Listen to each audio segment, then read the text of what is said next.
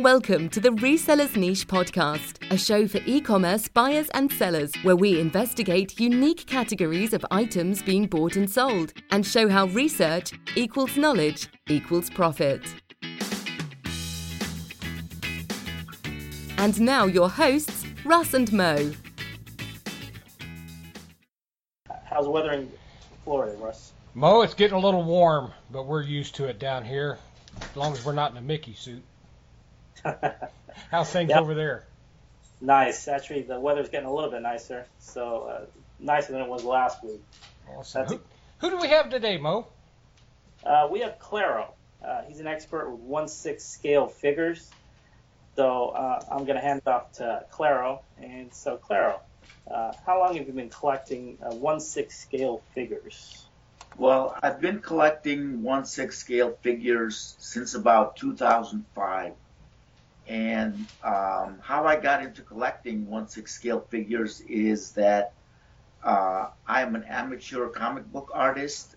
I draw and write my own comic books just for my own enjoyment as a hobby.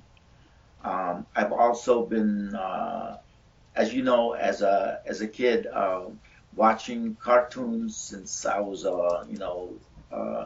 a child, and that got me into being interested in superheroes and characters. So. Okay, and just, I'm pretty new to this subject, just for everyone out there. Can you explain a little bit about what that means, 1/6 scale? 1/6 scale refers to a unit, and I don't know exactly what the unit of measurement is, but it's like a ratio. Meaning a ratio of 1 to 6. So like I get it. So like comparing like the size of a person to the size of a doll, basically. Exactly. Got it. Okay. And there are very, very many types of genres of 1/6 scale figures. For example, there's a brand called Dragon that sells military figures of soldiers and dioramas. Also, there's the CY and Cool Girls, which specialize in very voluptuous type cosplay female heroines. I'm going to back you up just for a second there also. So when I get these brands, I've heard of the brands. So could you give us an example of, like, I think you said Hot Toys there? What type, just so people can envision this, what type of toy is that? Is that, what action figure character is that? Well, a lot of the characters are female heroines. Kind of like comic book characters? Comic book characters. Gotcha.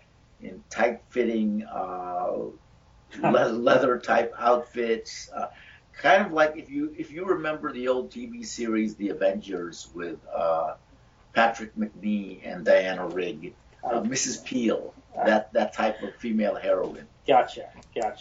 But it's like, from what I've seen, it's everything from something that far back to, I don't know, Iron Man and Spider-Man, that kind of stuff as well, and everything in between, right? Yes, exactly. Okay. And then I was going to ask, is this stuff, when you talk about comic books and you talk about toys, and you have like your regular, I don't know what you call them, regular toys in it, like Walmart, like you have regular Spider-Man. This is slightly different from that, right? It's very different. That these are highly collectible and highly specialized figures. The figures are much higher in quality. And the articulation of the joints is very realistic.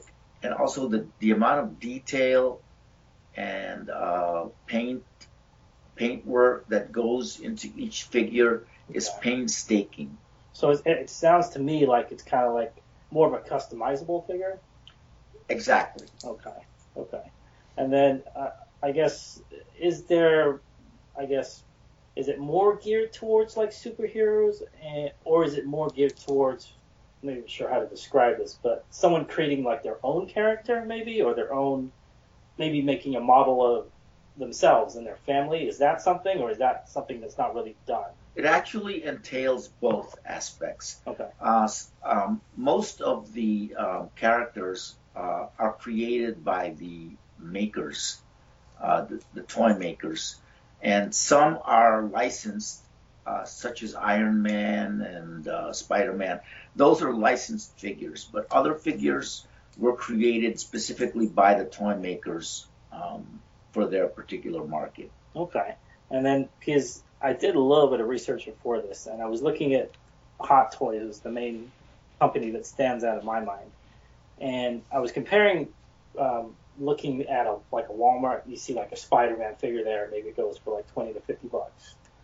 These Hot Toys figures were going between, I don't know, between like $150 and some upwards of $500-$600. And they seemed like they were extremely personal, maybe not personalized, but the detail was really, it's like basically a sculpture out of plastic that I could see. Yes, exactly. The detail is much more realistic than your average type figure that you can purchase at Walmart or any of these other major retailers. And unfortunately, they can only be bought online through specialized retail. Okay. So I just want to, because I know nothing about this, and this is the great part about this show, is I don't have to be the expert, you know. So, Mo, you kind of said these are not your mass-produced or your mass-marketed items; these are special. And Charles, you're saying that you can't find them as a rule, or you've got to buy them online. Do you find them out in the public, though? The people don't. Yes. Okay. Sorry to interrupt you. No. Yes, no, you can find them in the public through Comic-Con conventions and toy trade shows. Okay. Okay. And then you said you could only get them online. Is this? I mean, are these U.S. toys, or are they like out of Japan, out of Hong Kong, or? Actually, they're from a major toy manufacturer in Hong Kong. Okay, and then so they, I'm guessing, do they get? Because I know, for example, a lot of like the '80s TV shows, they weren't actually U.S. companies, but they got licensed by like Mattel and things like that. So is that the type of thing that happens? Like, so. Hot Toys goes to Marvel. Marvel licenses it, and then they make a toy for. Is that the way it works, or? Exactly. Okay. The Hot Toys manufacturer first needs to obtain a license from Marvel Comics in order to mass produce. Got it. The character. Got it. And then you also said these are kind of, are they limited edition? Like I've seen stuff they have like little numbers on them, like it's. You know, they've only made 5,000 of these things. And yes, that is correct. There are only a limited number of these figures produced. And okay. For that reason, these figures are highly collectible and highly valuable. Yeah. Once they are out of production, that's it pretty much. Do they ever remake them? Because I know like Mattel, for example, they'll remake stuff from like the 80s. I have not seen any reproductions or remakes. Once they make a line of characters and figures, that's pretty much it. Okay. Okay.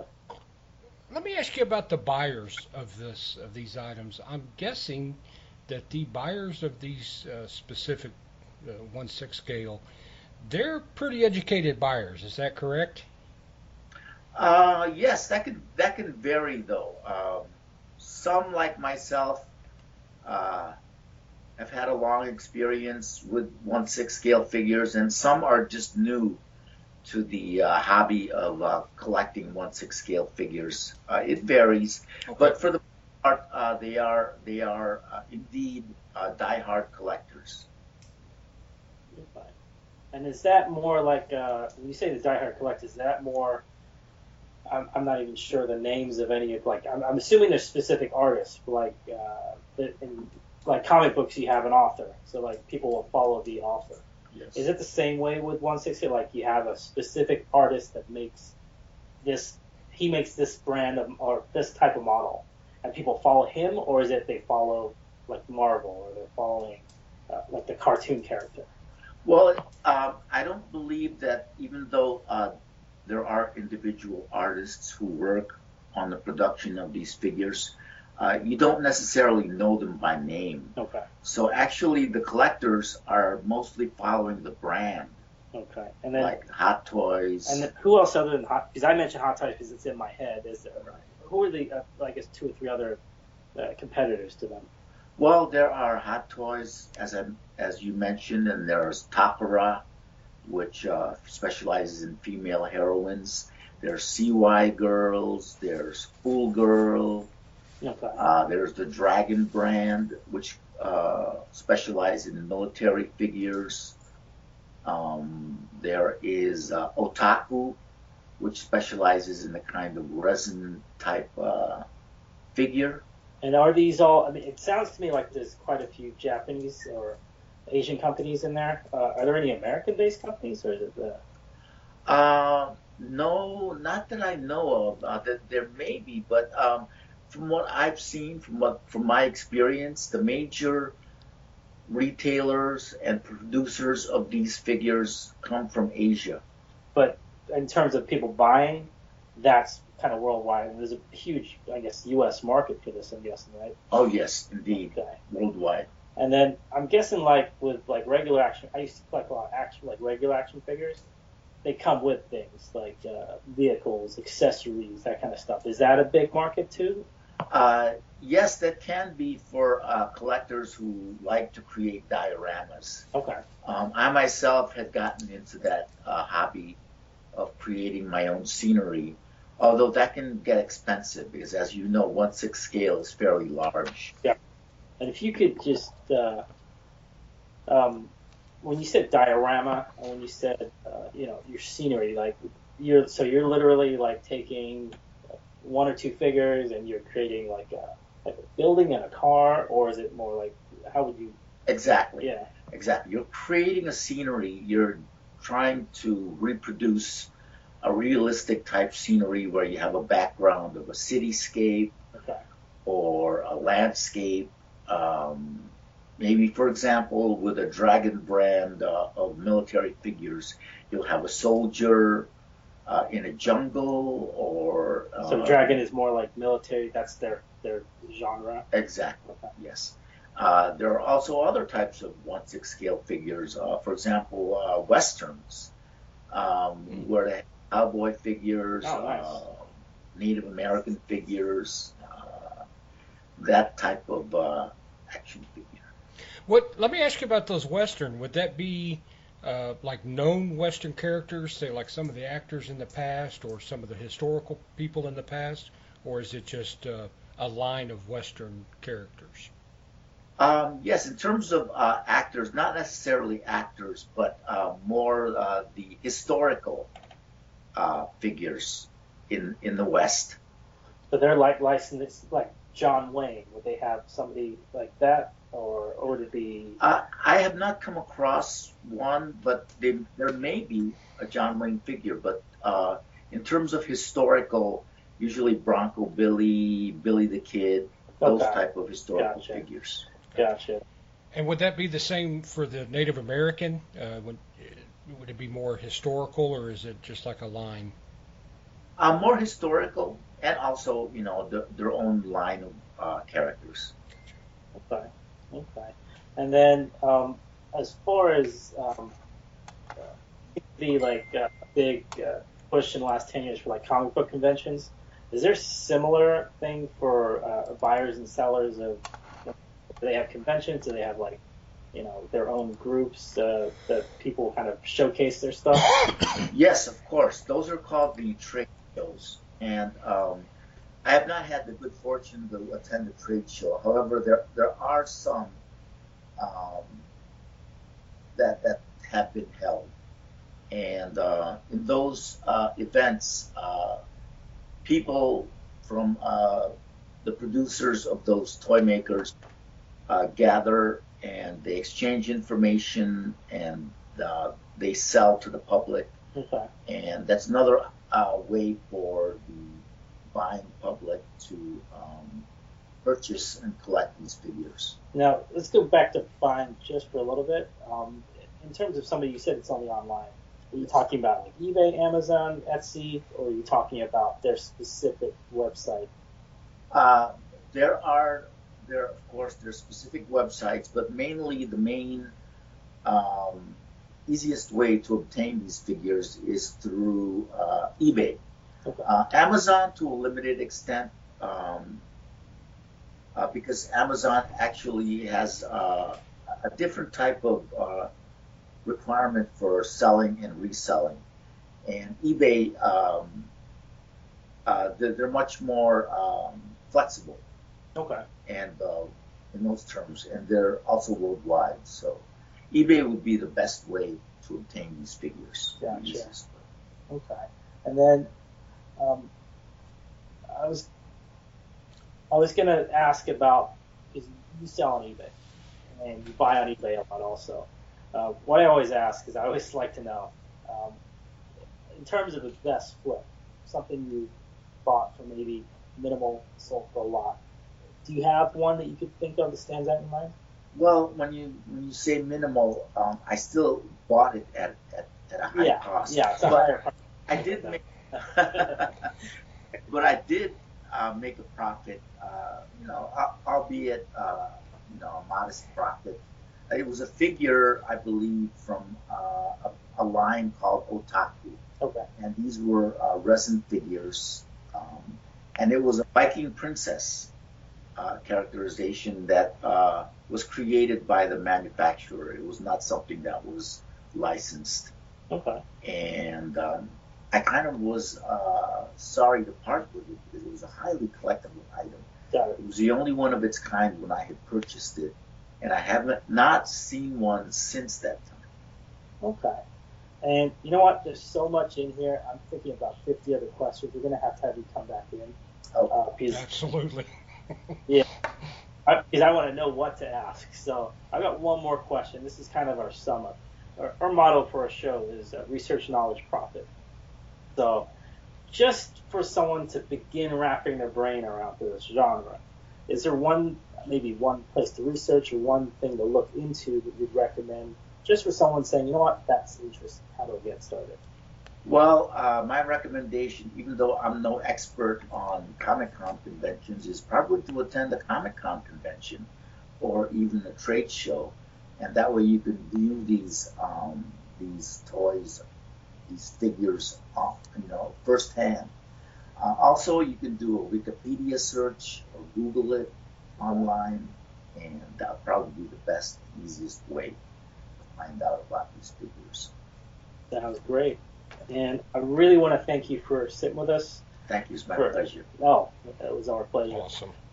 So from Russ and myself, we'd like to thank everyone listening, for listening to the Reseller Niche podcast, and we will talk to you guys next time. Thank you for listening to the Reseller Niche podcast. Show notes and social media links are located at resellerniche.com. Please like and subscribe to us on iTunes.